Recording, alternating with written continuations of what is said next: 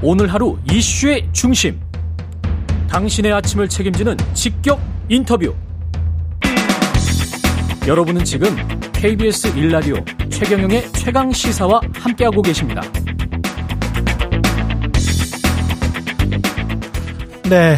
야당에 이어 정부 여당에서도 전세 사기 피해자 관련 특별법을 발표를 했는데요. 앞서 발표한 대책과는 어떤 차이가 있는지 국토위 소속이시고 정의당의 전세 사기 깡통 전세 특별 대책위원장입니다. 심, 심상정 의원 전화로 연결돼 있습니다. 안녕하세요. 네, 안녕하세요. 예. 정부 여당이 전세 사기 특별법을 마련했는데 어떻게 평가하십니까? 어, 우선 이제 한마디로 이게 피해자 지원법이 아니라 피해자 선별법 아닌가 이런 그 걱정이 들어요. 그 여섯 가지 조건을 다 만족해야 피해자가 될 수 있다 이렇게 지금 나와 있거든요. 예. 근데 이건 이제 낙타 바늘 구멍 통과하는 것처럼 어렵습니다. 낙타가 바늘 통과하는 것처럼. 예. 그 지금 여섯 가지 조건 중에 경공매가 진행 중이어야 한다. 또 음. 수사 개시 등 전세 사기 의도가 판명돼야 된다. 이런 게 있는데요. 예. 이거는 이제 현재 피해자 중에서도 동시에 만족시키기 어려워요. 어. 예를 들면 임대인이 파산한 경우에 경매는 진행될 수 있거든요. 그렇지만 이게 파산 절차로 가지 수사가 이루어질 수는 없어요. 예. 그렇죠. 그러니까 이런 예. 경우는 현행법에 저 지금 정부 법에 따르면은 전세 사기 판명 어려운 거죠. 음. 그러니까 이 사례는 이제 우리 국회 사무처에서도 일하는 직원들이 그 한 18명 임차인들이 이런 상황에 처해 있다고 저를 찾아왔는데 예. 그러니까 지금 정부 법안에 의하면 이런 직원들은 어떤 지원도 받지 못하는 거죠.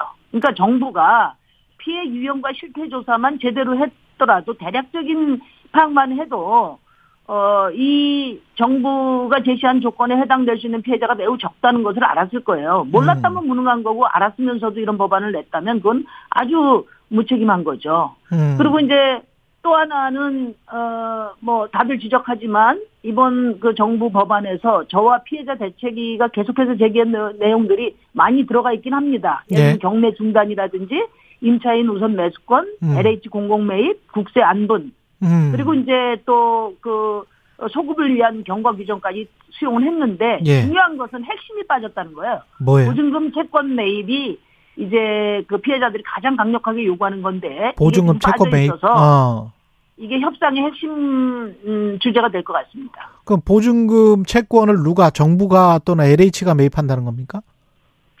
그 보증금 채권은 어, 기본적으로는 이제 저희는 그 자산관리공사가 자산관리공사가. 매입을 해라. 예. 그러니까 제가 보, 보증금 반환 채권 매입을 강조하는 것은 두 가지 결이 있는데요. 네. 하나는 이제 그 피해자들의 고통의 시간을 줄여 주자는 거죠. 음. 그러니까 경공매 등을 개인이 감당하기 어려워요. 예. 왜냐하면 임대인이 보유한 임차 주택이 뭐 몇천 채씩 되고 그러지 않습니까? 그렇죠. 그리고 각종 체납이 걸려 있는데 이런 거 파악하기도 어렵고 어. 또 바쁜 직장인들이 서로 임차인들끼리 연락하고 뭐 파악하기도 힘들어요. 그러니까 빌라왕의 피해자의 경우가 대표적인데 이런 경우는 한국자산관리공사가 피해자들의 채권을 집단 매입한 후에 예. 경공매 등을 을, 처리하고 음. 그러면 빠르고 빠르게 수월하게 진행할 수 있지 않습니까? 예. 이렇게 해주라는 거고요. 예. 또 한 측면은 뭐냐면 소액 보증금 면, 변제 대상에도 포함되지 않아서 보증금을 대부분 상실한 피해자들 있잖아요. 예. 이분들에 대해서는 최소한의 지원을 해야 된다. 음. 이거는 이제 미추홀구 피해자들이 해당되는데,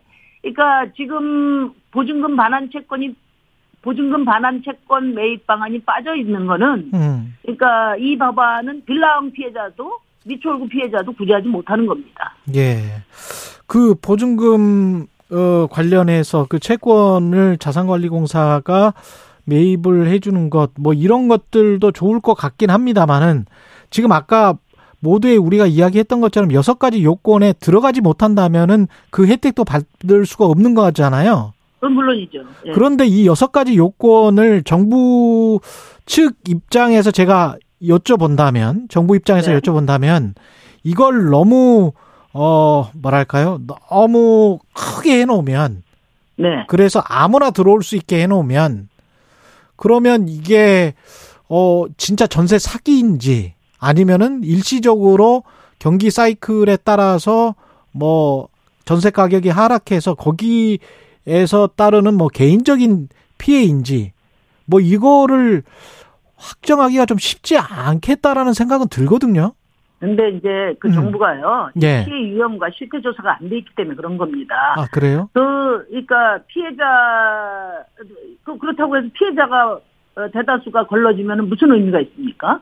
그러니까 아, 중요한 아. 것은 피해자 구제 특별법이기 때문에 예. 이 다양한 피해자들을 포괄하려는 노력이 우선적으로 중요합니다. 예. 근데 그런 내 노력이 매우 취약하고요.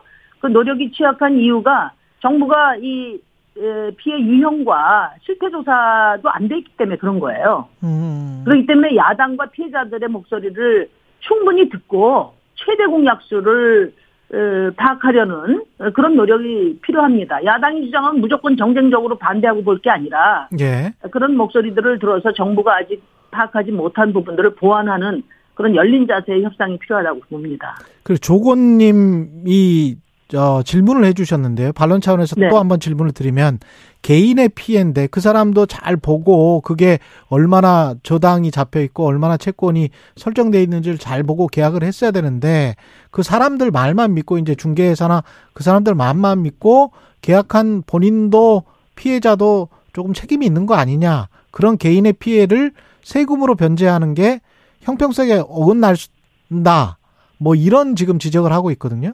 네, 그러니까 이제 이거는 절대 개인적 관계의 사기라고만 볼 수 없다는 게 문제의 핵심이거든요. 아, 예. 정부 정책의 실패로 인한 사회적 재난이라고 봐요. 왜냐? 예. 이게 이제 역대 정부가 집값이 오를 때나 내릴 때나 다 대출 확대 정책을 했고 음. 그렇게 풀린 돈이 갭 투기로 이어지고 그 민간 임대 사업자 등록제를 실시하면서 어 각종 세제 혜택을 줬기 때문에 예. 어떻게 한 사람이 자기 돈도 없이 천채 삼천채를 만들 수 있냔 말이에요. 이 민주공화국 백주대낮에 음. 어떻게 왕이 생기고 빌라 신이 생기냔 말이죠. 이건 정부 정책의 실패고 또 하나는 뭐냐면은 어, 정부가 어, 여러 보증제도를 적용해서 그 보- 정부의 보증을 믿고 이제 안전한 집이라고 생각한 거거든요. 음. 지금 2030 피해자들의 모임이 생기고 있는데 이분들 얘기를 들어보고 있는데 이분들이 가장 억울해하는 게 그거예요. 실제 사기꾼들이 허그 보증보험을 들면 괜찮아. 어차피 당신 돈 떼이는 거 없어. 또 청년들에게는 청년 대상 버팀목 대출이 2억까지 나오니까 그거 받아 계약하면 돼. 이렇게 해서 전체가 부풀려진 거예요. 예. 그리고 이게 처음에는 어, 등기부등본 뗐는데 깨끗한데 이제 나갈 때 되니까 집주인이 세네 번씩 바뀌어 있단 말이에요. 그걸 어떻게 임대인, 임차인이 파악할 수 있습니까? 그렇기 때문에 에, 정부 정책 빚내서 집사라는 정부 정책의 실패와 이 사기가 시스템화될 때까지 도대체 정부는 뭐 했나? 이 점을 저희가 지적하는 거고 그래서 몇천 명씩 또 몇만 명까지 확대될 이런 어, 피해를 단순히 단순히 개인 피해로 하면 생각하면 안 된다. 이건 어, 사회적 재난이고 정부가 책임의 중심에서 해결해 줘야 된다. 이렇게 생각하는 겁니다. 그 국민의힘 윤희숙 전 의원 같은 경우는 임대차 3법 때문에 이런 일이 발생했다. 이 법을 강행 처리한 민주당, 정의당 소속 의원들의 세비를 몰수해서 피해자를 위한 지원금으로 써야 한다. 이렇게 주장을 하고 있더라고요. 이제 뇌피셜에 의한 정치 공세죠. 네, 피셜이. 이분들은 예 이분들은 늘 기승전 임대 임대차 3법 공격인데요. 아, 그래요? 이제 네. 임대차 3법은 임차인의 권리를 강화하기 위한 법인데 예. 임차인의 권리를 강화했는데 임대차 3법 때문에 빌라를 천채, 삼천채가 가진 빌라왕이 등장했다는 겁니까? 이건 말이 안 되는 거예요. 예. 이분들이 말하는 거는 임대차법으로 2년 더하기 2년에서 4년 거주하게 되니까 음. 전세 물량이 없고 그러니까 전세 대출을 확대하고 전세가가 폭등하게 됐다 이건데 저희가 분석해 본 바로는 오히려 전세 가격을 월별로 분석해 볼 때 2000년 3월에서 5월이 굉장히 급격하게 올라갔어요.